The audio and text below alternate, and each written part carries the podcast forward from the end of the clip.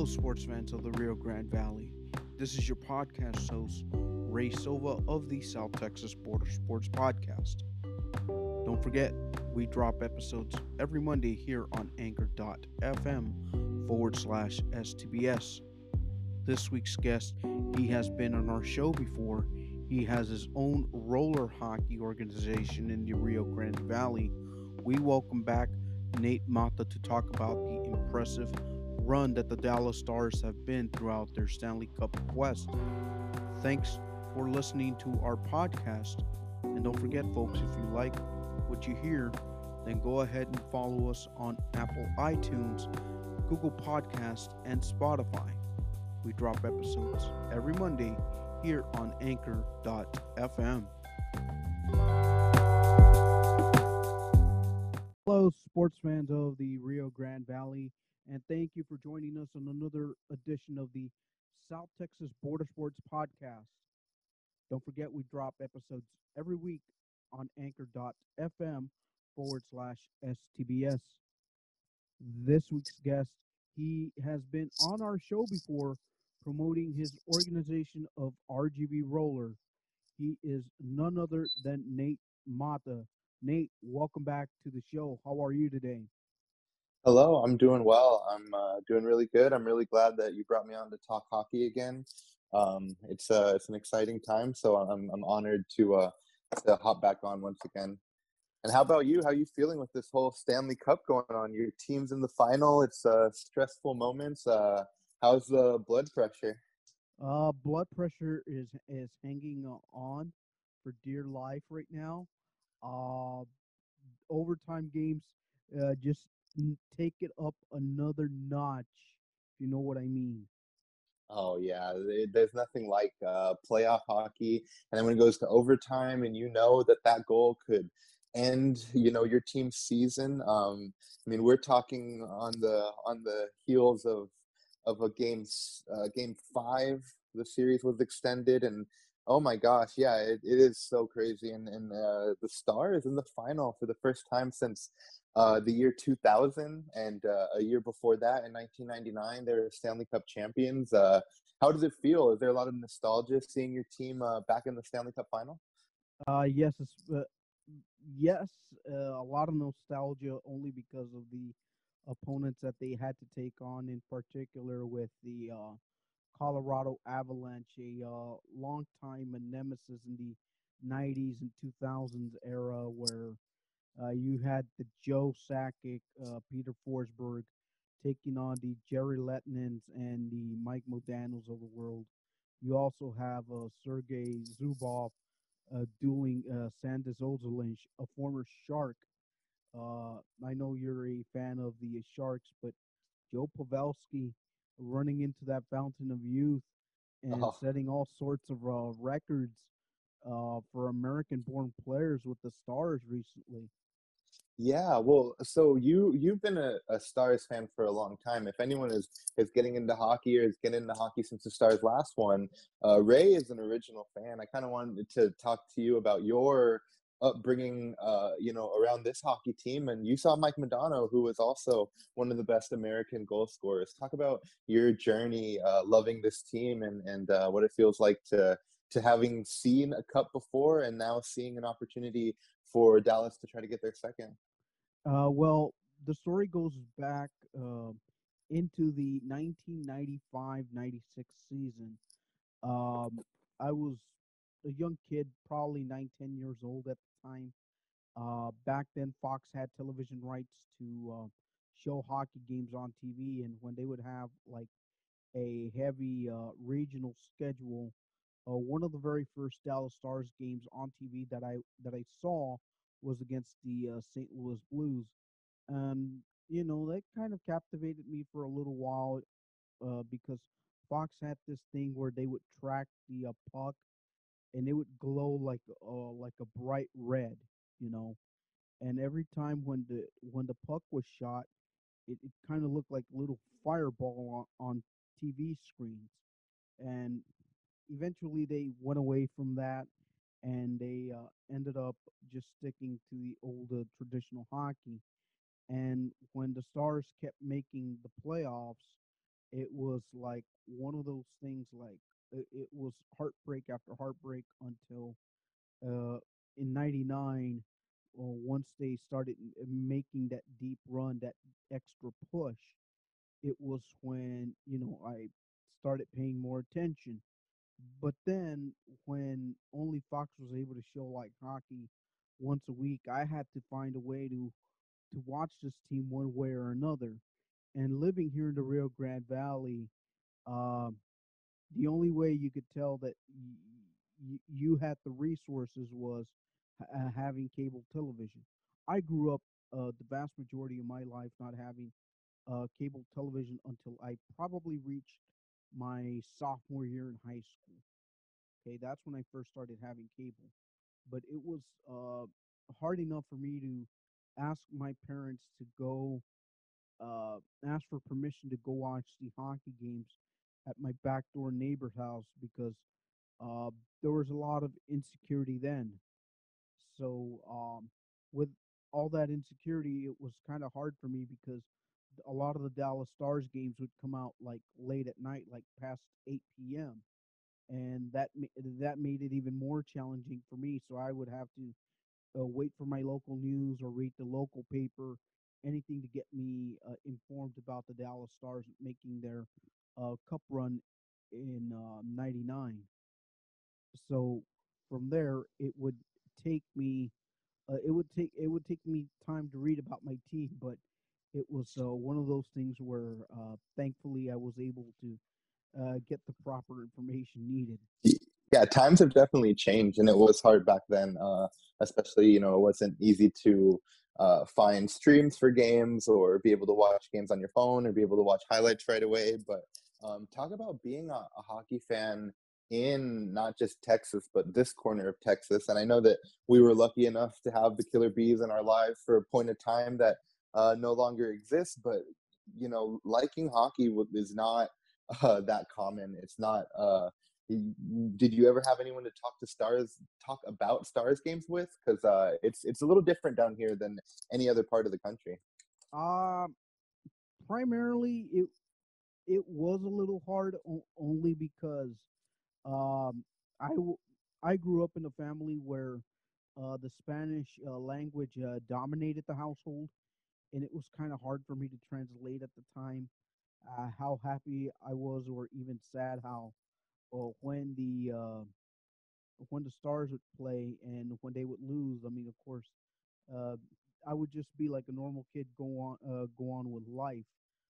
but then um, one night when um, the Sta- uh, when the Stanley Cup finals against the Buffalo uh, were happening, even the semi, even the conference final series against Colorado, it made it uh, a little bit easier because uh, my grandpa was uh, in in the area vi- visiting my other aunts in, in Mexico, so I knew that was a chance for me to get to see hockey, hang out with family, and you know uh, i would ask my older cousins at the time who would who would have a little bit more resources. They're all like okay ray here you go. Here's the television. Here's here's the game. Now uh, now watch it. And, and thankfully i was able to watch and then uh, as the promotions of the game of the upcoming games would, would go on i was able to see uh, like the further schedule and then once uh, abc and espn uh, shared the uh, Stanley Cup rights at the time to uh, show them on, on national TV, it became a little easier for me. And once they played Buffalo, well, okay, it made it a little easier for me because now the games uh, started at seven and not at 8 p.m. So it gave me, uh, it it gave me about 30 minutes to watch the game before I'd have to uh, retract home and and watch the uh, and try to hear about the games either by local news or the newspaper. So, um, you know, this this idea for this episode, I, I know that you know you're usually the one asking the questions, and uh, I wanted to turn it around because I don't know a bigger Dallas Stars fan than I know you. Um, so, what um, was your emotions when you found out that the Stars with Mike Modano and Sergey, Sergey Zubov won? And, and just talk about you know the Stanley Cup as a trophy because I know a lot of people uh, in the sports world might not know much about hockey, but they know about the Stanley Cup. Um, why is is there so much mystique around the Stanley Cup, and why um, is it such a special moment, even when your team gets to the final and is uh, you know within striking distance, just like these 2020 Stars? Um, to be honest with you, the the mystique around it is that you get you have your name engraved on that thing, and it'll and it'll be there for quite for quite some time, you know. And for Dallas, uh, 20 years ago, yes, their name was engraved on it, but it was on the losing spectrum, uh, thanks to the New Jersey Devils. But now, um, now here with the um, with the Tampa Bay Lightning, which is a a southernmost uh, Stanley Cup final. It's kind of like uh, non-traditional, but uh, at the time in, in 1999 and, and 2000, uh, thankfully there was uh, some. There was also a, a radio station called uh, 101 Sports, who which had uh, Papa Joe Chevalier and Arnie Spanier, who is now with uh, Fox Sports Radio. But anyhow, um, that that was like my clue, like for me to to tune into these uh, hockey games if there was like any uh, updates at the time. So once around September, October um, rolled around for that hockey season in which the Stars did reach the final, it was a little bit easier for me, but it wasn't the same watching the game live on television with my backdoor neighbors and in hearing the score updates on the radio, which would only come like every half hour. But the mystique behind uh, the Stars and the Stanley Cup, it's like how far south has that thing uh, traveled before, like the actual thing? And I would have to say that uh, Dallas and LA are like probably the two prime primost southern markets to have seen this trophy, have their names engraved on them, whether it's been on the negative side or the positive side. At least the names are engraved with uh, the full roster, and it's just one of those things that uh, that will live with the fan base for the longest of times. And um, you know, coming back to this 2020 Stars team, you know, we're in a completely different uh, year. We're in a completely different reality. Um, they're not playing in Dallas, and uh, I'm, I'm just curious to what kind of impact you think this has, um, not just on the players but on the fans. Um, do you think that maybe the city of Dallas or the state of Texas uh, and and hockey in this you know state that's not a hockey hotbed unless you're in the Dallas area, do you think we're we're losing out uh, on an opportunity to grow the sport? Um, because you know if this was in Dallas, the streets would be full. Uh, it would be a whole another another thing, but because of COVID, they're playing the games uh, in Edmonton at a neutral site. So, do you think that this year is a little different, and and how do you think that affects the players? Because I know it does affect the fans. Um, as far as a fa- as a fan base and opportunity to cash in, I feel like there is an opportunity missed only because you've already seen plenty of negative uh, hockey stories uh, from the great state of Texas with the with the loss of the San Antonio Rampage recently, and with the uh, loss of the Houston Aeros not too much uh, longer behind.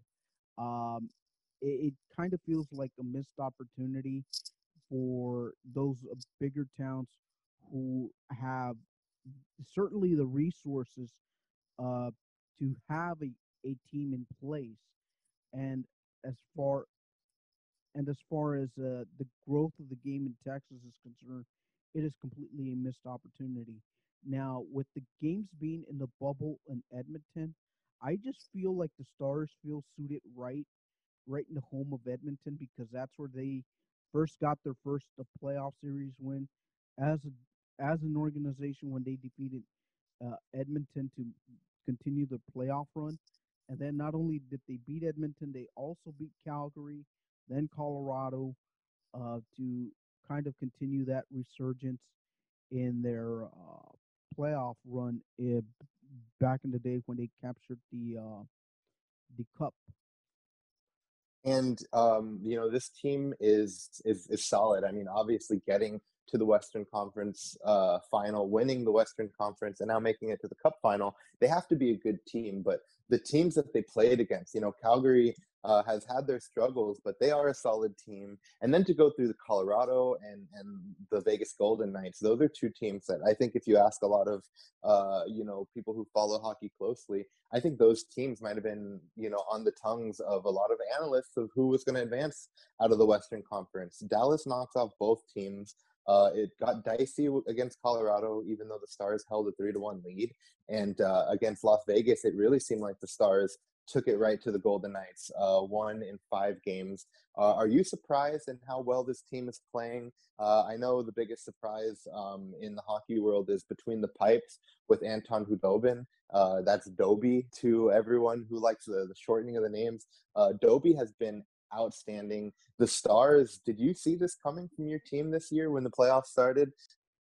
Absolutely not, because they were like hanging on to Ben Bishop's help by a thread, and then the uh, the second that he decides to get healthy is perhaps the uh, the moment that Rick Bowness, the interim head coach, uh, should not have made the uh, should not have made the uh, change in goal against the Colorado series because that only gave Colorado the little bit of momentum that they were looking for in the series to perhaps make a comeback, which nearly happened.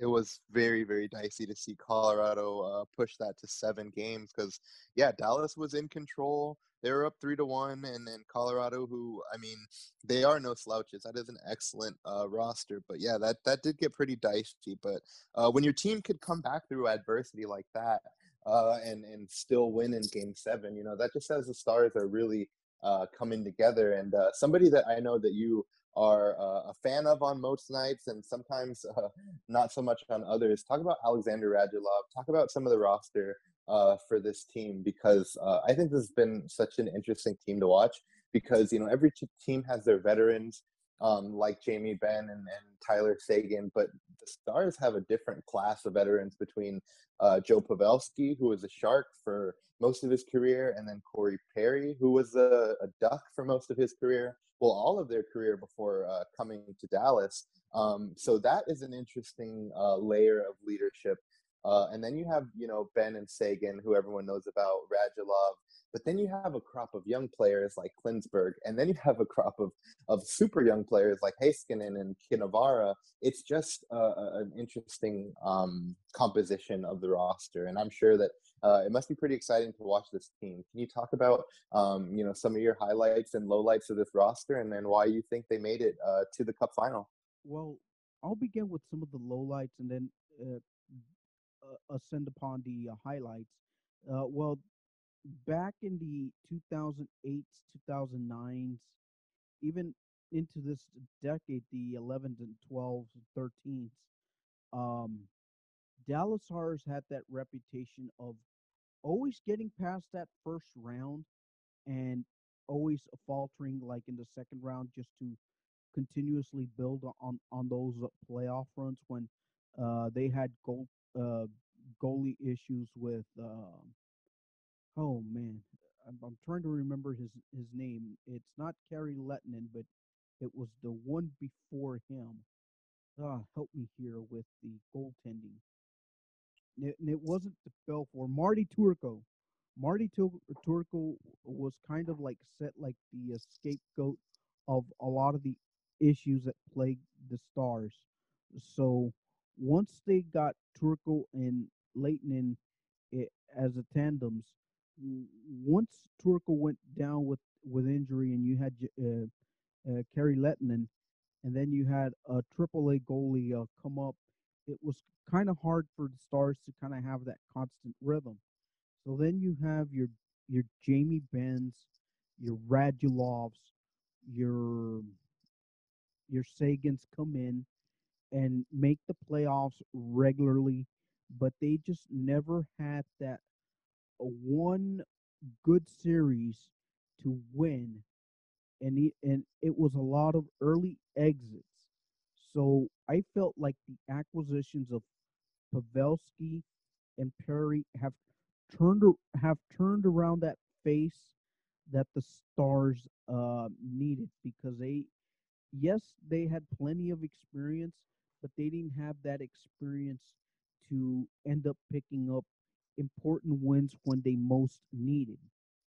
So there you, you have the veteran leadership of Corey Perry, who has been there before with Anaheim, and Joe Pavelski, who has been there with the Sharks before. I I figured like, okay, this might be a very special group if they're able to click early on. And sure enough, they were able to click early on when they uh, had a lot of their um, when they had a lot of uh, good good early play early on. So then you run into oh man, you, you, run into the fact in this season, which is still going, when you have to make a coaching change right before the NHL outdoor game. It was not an easy decision to make. And oh man, it, I, I was a little bit shocked because I felt like this team was starting to turn the corner a little bit. I don't know uh, how you feel about that coaching change. That yes, it was um, a um, a very highly publicized coaching change because NHL decided to put the um, to put a little uh, ordinance in, into play to have a little bit more strict conduct off the ice. And you and I had have had many conversations about this coaching change, if you can recall. Yes, I do. And it was kind of um it was out of the blue um and it was after a couple of coaches had gotten fired for uh you know racism or disorderly conduct. So when this happened uh and there was not a lot of details that were given out, but there was a public statement um, it, it, did raise some eyebrows, especially because the Stars were were chugging along when uh, they had to let go of Jim Montgomery. But um, you know, it did turn out that it was uh, you know a personal issue, um, and it just did happen at, at uh, you know an oppor- inopportune time. But uh, Rick Bowness came on and, and led this team. Uh, and then, of course, we have the the Corona break, and it's just it's been a strange, strange year. Um, and I was actually going to go up and see that Stars team um, in the middle of March. I already had my tickets. We were set to go, but um, yeah, then the the virus shut down the season. Um, two or three months off, and then they're back to playing hockey. I mean, I just can't imagine uh, the whirlwind it's been for these players and these coaches and these coaching staff. So I, I commend these players for even being able to play a Stanley Cup final in a time like this. You know, your family uh, isn't around for much of it. I know that the teams that made the final uh, were able to get uh, family in town if they were Canadian. Um, I know even some American players could not just because of, of travel restrictions. So it's been a tough, a tough go. But um, I, I, think that this is a, an excellent Stars team. I mean, even if uh, Tampa Bay does win this series, um, I think this is a team that's built for so long. I mean, they they decided to sign Pavelski for three years, and uh, that was the deal breaker with the Sharks. The Sharks were will, willing to offer him two years, but uh, you know Pavelski has always taken the pay cut, and he's always been the team player. And I think uh, it was well within his rights to go for a Stanley Cup. And uh, now we're we're sitting here with the Stars still alive and able to compete for that Stanley Cup. So I, I, I commend Pavelski, uh, and I'm really glad to see the team rally around a player like that. I mean, he's leading the team in goals. The only player with more, goals in this playoffs is is Brayden Point on the other side, and that's a superstar. So Pavelski is still kicking in his mid to late 30s. So um, it is it is an amazing team to watch, and uh, I have a soft spot for these stars. I mean, I didn't grow up a, a fan of that that team, but I watched so many of their games on TV, and uh, I started to get a a real um, uh, I really love to hear Daryl Reaugh call games on on Fox Sports. He's a eccentric broadcaster, commentator, and uh, you know the the jersey change. It took me a while to get used to that bright Kelly green after they had, they had the forest green for so many years, but it really seems like the Dallas Stars have finally finally turned that corner, like you mentioned, after being a, a first round to exit type of team, maybe two rounds deep, but um, you know this was their first conference final trip with this group of, of guys with Benn uh, and Seguin, and and you know they won that conference final. So it is exciting, um, and and like we said earlier, I really wish it was different circumstances because um, I think this could have done a lot for hockey in Texas, but um, it's uh, it's a weird limbo that we're in. But I think that that if the Stars do win this uh, win this series, um, there still is a chance for a little bit of a boost, just because um, you know it's it's proving that um, hockey does belong in in markets outside of just Canada and outside of just um, the southern uh, uh, outside of just the northern part of North America where it's cold that the hockey can exist where it's hot. And, and that's something that um, it has to be proven year after year. But I mean look at these stars. They hosted an outdoor game this year um, and they packed the uh, the Cotton Bowl in Dallas. I mean Texas hockey is in a weird place because of the teams they've lost, but um, you have to admit there are some pretty passionate hockey fans, uh, no matter what corner of the of the country you're in, including right here in the Valley. Uh, you, you know, as I watched the uh, Winter Classic this year uh, at a friend's house, it was uh, it was a great sight to see the Cotton Bowl uh, full to the rafters against the uh, Nashville Predators, a team that's been a uh, nemesis on the Stars' uh, heels for quite some time, and now that it's uh, Dallas who has had uh, kind of that uh, upper hand on the uh, on the Nashville Predators now. Uh, with the uh, playoffs going the way they are right now, uh, one just ha- has to wonder, like, with Jamie Benn being the uh, the captain and and he's taken a lot of like heavy criticism, like, oh, he doesn't score when when they most need him, and he doesn't do this, he doesn't do that, for for being the uh, for being the captain of the team, and then it it, it also hurts to see um, John Klingberg also take a, a, a, little bit of the heat because oh he's always creating some bad passes inside the defensive zone that leads to oppositions getting uh, either quick breakaway goals or soft goals given up you know with the coaching change that that happened i think Bowness has found his strengths as a good scoring defenseman. And I think with Bowness's game plan is to really have defensemen go on and make attacks if the, if they need to. He, he likes to play with the defensive guys going up front, being proactive on the offense. I don't know what your assessment to that would be.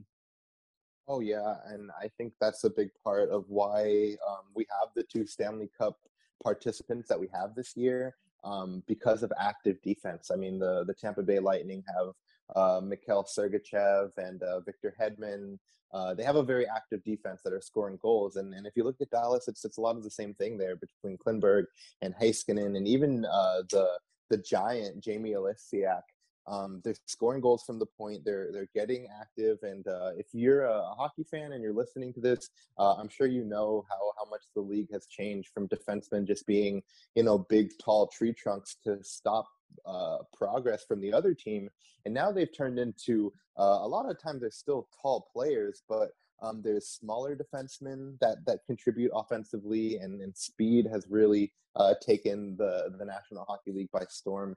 Um, it's it's exciting to watch uh, hockey these days because anybody who touches the puck has the ability to skate uh, like the wind, to skate in circles, to take the puck end to end and score goals. And, and you see that from Heiskanen. Uh, you see that from from all over uh, a lot of rosters in the league, and the teams that have active defense are the teams that are usually the most successful. Um, it, it, was interesting to see St. Louis win last year, and they had a little bit of a, a bigger, slower defense, but they still were able to contribute on offense. And um, I mean, if you're just a casual hockey fan, I think it's important to to remember that you know if you're not scoring goals, you have to be doing something effective. And and if uh, on defense, you can be effective on the offense, just moving the puck.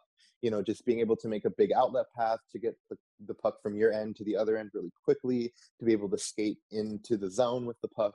So yeah, hockey has really, really changed in the last I don't know five years, and um, I think Dallas's roster is really built to uh, to to play to that style, and I think that's why they're they're so hard to to stop because their defenses are offensive, but they're also two way defensemen, so they don't give a lot of space. They can jump up on the rush when they need to, and um, the Stars are.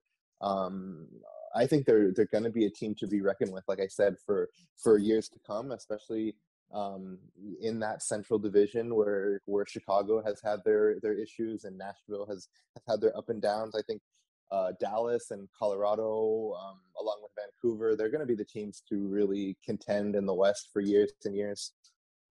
You, you know, you brought up something about the uh, Blues having uh, slow def- defensemen. Let's not forget that they won the cup with a rookie goaltender that basically participated a lot with the uh, San Antonio Rampage and Jordan yeah. Binnington. That's right. Yeah, Binnington came from the Rampage, and uh, it is sad to see hockey um, uh, leave the San Antonio area with the Spurs uh, Entertainment Group selling the team uh, to the Vegas area to be the Golden Knights affiliate, and uh, it is a blow for hockey. And um, you know, we kind of had a chat about this recently, but um, one thing that you mentioned uh, a while earlier in our conversation was that it's going to be hard for hockey to capitalize on this situation, and uh, it's going to be hard to take advantage of the situation in Texas because you know the game is not uh, being held in Dallas, and we're losing so many ice rinks. And um, if if you're not aware, the rink in McAllen, Texas, um, the Friel Grand Ice Center, um, the last thing I heard is that they were taking the skating equipment out of the rink. So we're not sure if we're going to have an ice rink within hundreds of miles of this area. So um, it is tough to see hockey take so many blows in Texas, but um, I'm coming to you as uh, as someone who started an organization to teach the skills of hockey, to teach the skills of skating um, on wheels instead of on ice skates. Um, and I think that's what's got to happen around uh, around the country because um, we can't be naive to think that hockey is for everyone yet. We can't pretend like everyone can just pick up a stick and pick up ice skates and, and learn this game. Uh, I think that the, the best way to get into hockey is to play hockey, but the best way to play hockey does not always have to be on ice. I mean, I've played most of my hockey in the front yard when I was a kid in middle school and high school. Um, and uh, I learned to skate kind of on my own at places like Fantasyland, uh, just skating outside with with inline skates. And um, once I put that that hockey uh, on inline skates together, you know, from being a street hockey player to being someone that kind of knows how to skate all right, um, I started to skate a little bit better and a little bit more. I found a group to play roller hockey. And then, you know, a few months later, we started an organization because I just figured that um, the best way to get people into something is to give them a chance, whether that's just putting a stick in their hand, um, whether that's just, you know, letting them skate around for the first time, you know, with no uh, real expectations because um, hockey kind of has a lot of issues with marketing and there's the NFL right there, college football, baseball, basketball, every sport that's more popular, I think is more popular because you could play them in gyms, uh, in gym class in third and fourth grade. You could go uh, out at recess and throw around a football or shoot a basketball. But hockey, uh, it isn't in the hands of people unless you're in Canada and unless you're in somewhere where the ice freezes over. And I think the NHL really needs to take a good hard look at street hockey, at roller hockey, at, at giving kids a stick, you know, even if it has like a foam end on it for safety. I just think that more people need to be um, given an opportunity to play this sport. Otherwise, um, it's going to be the same people that continue to play this game. Uh, a lot of times these come from, you know, affluent areas. And, um, you know, that's why hockey does have issues sometimes with diversity and inclusion and things like that. And if you want hockey to grow, you have to tap into other markets like how Texas has, you know, millions and millions of Latino people. Um, you know, if you're not reaching out to markets like that and, and advertising in Spanish and advertising to African Americans and Asians, and you know, it feels like hockey is just kind of a, an insider club, and the people that know about hockey know about it. But um, I, I, don't know how any sport grows that way with being um, so um, you know secret society almost. I think hockey has a lot of room for growth, um, even more than other sports that have really been uh, accessible to everyone. So even though hockey has um, seen better days in Texas, like when the Killer Bees uh, were here for almost ten years, um, I, I, do think that that hockey is not going anywhere. You know, there's always going to be the ability to play the sport outside, and um, I'm just glad that uh, even though I'm not a kid anymore, I still have such a joy when I'm playing the game. Uh, when I'm when I'm watching the game with friends that you know kind of know what's going on, um, and and I just want to you know give anyone who might enjoy hockey or any parents that grew up watching hockey and now they have kids like there is going to be something um, for hockey lovers in the valley as long as I have anything to say about it. Um, even if there's not a place that they want to take our money and and make us you know pay for tickets and uh, you know that's not always the approach. I, I, don't think you could always make money off of people. Sometimes you just need to give them an experience and and give it to them for free or at a low cost and and eventually they might invest in it themselves. But um, I, am here to make sure that hockey uh, gets enjoyed and that's why I was really glad to speak to you so we could just talk uh, about the, the best sport in the world. It's it's really great. Uh, and I appreciate you taking uh, the invite, Nate. Uh, thanks for your time. I, I truly appreciate being able to talk about uh, the Dallas Stars Cup run. Uh, I mean, I know you're particularly a, a fan of the uh, San Jose Sharks, and in my they've been a little bit of a struggle, but I, I kind of want to see a little bit of the of the West Coast have a little bit of the success. I mean, yeah, I know the Ducks won it uh, some time ago instead of the Kings, but you know it's kind of give that San Francisco, San Jose area a little bit of the love now. Oh yeah, it's been uh, it's been rough uh, to be a Sharks fan. I mean, I've grown up loving this team because uh, I was born out there in San Jose, and um, most of my hockey uh, fandom has been just watching the Sharks, seeing if Marleau and Thornton and Pavelski could get their cup together. But um, I think as I've you know finished college, um, I've really started to appreciate the sport for so many other things. And um, you know, I still am a Sharks fan. I still, you know, have my teal jerseys and my teal hats. But uh, at the same time, you know, watching the sport um, has has really changed for me. I, I, really enjoy to watch, you know, young players enter the league and make impact right away, even if they're not playing on my team. And that's guys like uh, Elias Pettersson and um, you know Jack Hughes coming in, uh, Kaapo Kakko. You know the, the players that get drafted and and in one or two years they're already in the top five scoring. Like it's just really cool to see how quickly the sport is growing and and maybe not in markets like ours just yet, but in places um, that have been hockey hotbeds, you're starting to see younger players making an impact earlier. And uh, and then there's players like Auston Matthews who I think he's the the, pinnacle of what hockey growth in in unconventional markets could look like. He was born in Scottsdale, Arizona, and in in Arizona, the the Phoenix Phoenix slash Arizona Coyotes had their junior team, and he played, you know, in the Arizona area. Um, growing up a Coyotes fan, and and that's something that wouldn't have existed, you know, 30 years ago. Um, and and just like I grew up a Sharks fan in in '95, I was born in 2000. I went to my first games. Like the kids that were born in the 2000s um, saw hockey in a lot of different areas. Um, Florida with the team in Tampa and Miami, Dallas with the team uh, in the North Texas area. Um, now hockey is is coming from other markets also. You're seeing players that that grew up in in California making the NHL and that wasn't a thing in the 60s and in the 50s as often you know hockey was was a new york eh, boston minnesota thing if it was in the us and of course the majority of the players came from you know saskatchewan or toronto or montreal and these areas in canada. Um, it is such a geographical game. Uh, there are a lot of players from from finland and, and sweden and, and russia but um, in the us the the market is is in different areas now and I think that's what's so exciting is to know that even though hockey does have its struggles with so many, so many things. And I think I, I can never be shy to call out what hockey isn't doing right because if you want to see what you love flourish you know you have to you have to have that constructive criticism but um, I, I, know that the sport does have a lot of room to grow into i know that there can be hockey um, more players with latino last names more players that are black more players that are uh, indigenous or first nations like these are people that that could love this game as well. You turn on a hockey game and if you watch the action and, and understand what's really going on and see how quick they're moving and how crisp the passes are, um, the sport is for everyone to consume, but we just have to make sure it's for everyone to play. And that's what we're going to make sure.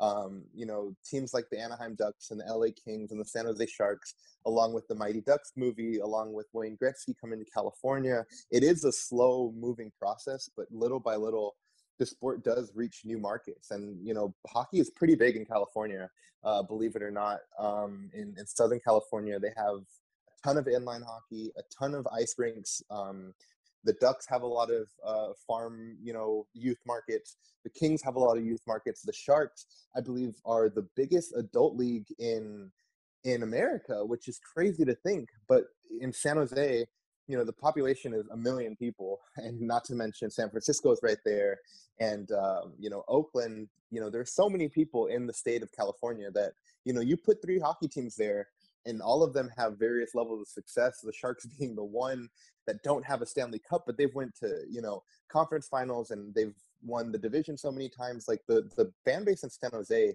is is is great the fan base in la is obviously great in anaheim is obviously great, and even in Dallas, it's it's great markets that love their sports, uh, regardless of it being hockey. So I think that the the sport of hockey isn't going anywhere, but but we have a lot of work to do, and I'm here to do that work. Um, RGV Roller has spoken to people, you know, within the league who know that hockey needs a, push of youth, that needs a push of inclusion, needs a push of affordability, and we're going to do that. So if anyone's a hockey fan listening up from the Valley, look up RGV Roller. Um, get in contact with me. If you play roller hockey by any chance and you don't know where to find a game, let me know because I could put you in touch with folks that are are are experienced hockey players. There have been people who've been playing hockey here for 30 years in this area, believe it or not. So hockey isn't going anywhere, and uh,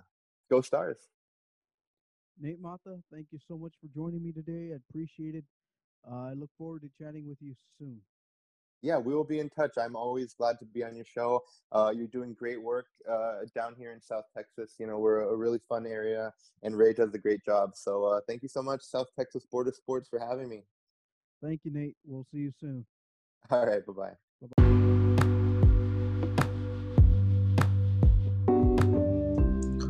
Hello, sports fans of the Rio Grande Valley. Thanks for listening to this week's episode. Don't forget, we drop episodes every Monday here on anchor.fm forward slash STBS.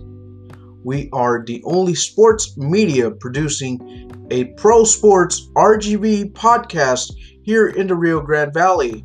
Thanks for listening to the South Texas Border Sports podcast, which drops every Monday on Apple iTunes, Google Podcast, and Spotify. Thank you for listening.